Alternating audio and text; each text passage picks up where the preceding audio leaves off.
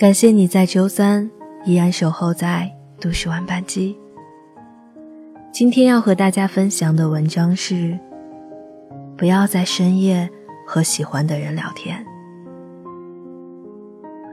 不知道你有没有过这样的一种体验，在深夜睡不着的时候，习惯性的拿着手机，漫无目的的点这儿，点那，刷完了微博，刷朋友圈。屏幕上的界面又回到了微信好友的列表。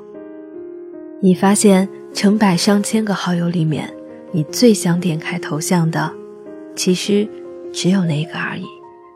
其实我清楚的知晓你失眠的原因，因为脑海里翻来覆去都是关于某一个人的回忆，扰得你神志清醒，睡意全无。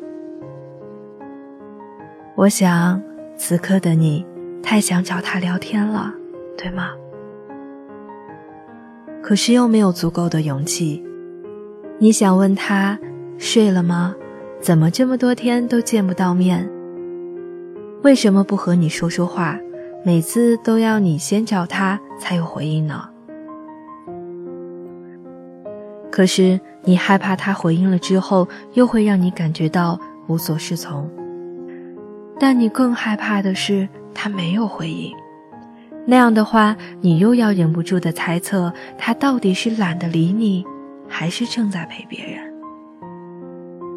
不管是怎样的想法，我都觉得这种感觉有点无药可救，就好像一个傻子一样被手机控制了，开始胡思乱想，开始让孤独蔓延。也让那些矫情的情绪和不安的猜测，在这样漫长又沉静的夜里，将你慢慢的包围。都说某人的晚安是头顶的灯神，大概因为这屋里的灯光实在太亮了，你才总是失去了睡眠。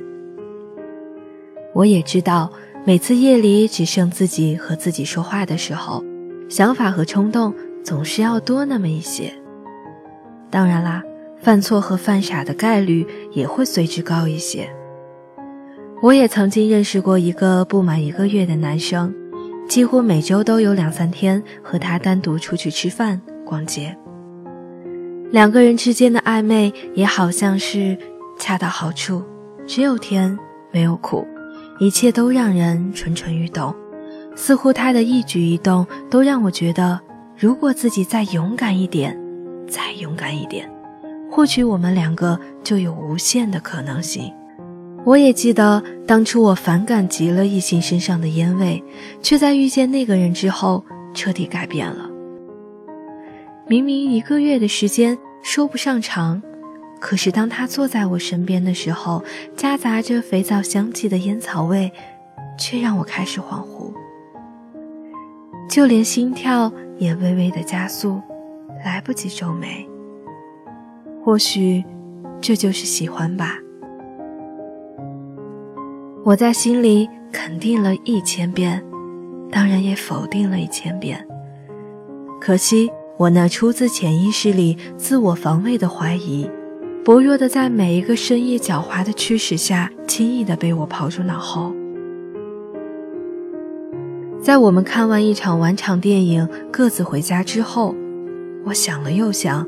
给他发了一条惯例的晚安，没等到他回复，又迫不及待地加了一句：“我好像喜欢你了。”在等待答案的一个小时里，我连顺手开灯的心思都没有，就在沉沉的黑暗当中，自顾自地享受着期待的浪漫和折磨。一个小时之后，我收到了四个字：“谢谢，晚安。”只有这四个字，再也没有然后了。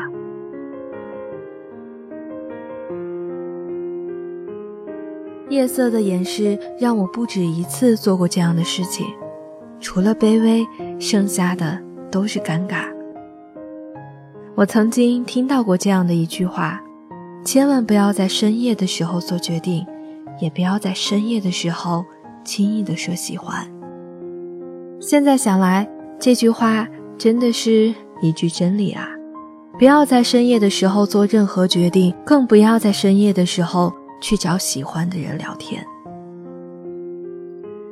因为那样的氛围里，所有的呼吸都带上了别样的色彩，如同致幻剂一般，恶性循环地督促着人，恶从胆边生地做一些不太理智，甚至太过于轻率的决定。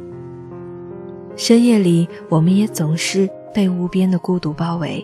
会让人觉得盲目，也会让人在无意识间将自己的情绪慢慢的放大。夜里做下的决定，只能够在白日里踉踉跄跄的煎熬着。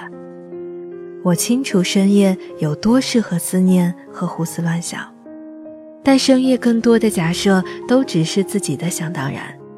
那个人不会因为你在夜里突然的自导自演。就莫名其妙的爱上了你。当然，同样的也不会因为你的那些口不择言，就对你产生很多坏印象。所以在深夜的时候，还是要减少动作吧，不要在深夜的时候和喜欢的人肆意的聊天，也不要在深夜的时候去做一些无厘头的事儿。更不要在深夜的时候自导自演一出大戏了。当夜晚过去，你就会明白，那些夜晚做的决定有可能会给你带来无限的尴尬。其实我也知道你在想他，你很想他，可是听话好吗？忍住，不要和他说话。我希望今夜的你可以睡一个好觉，晚安，好梦。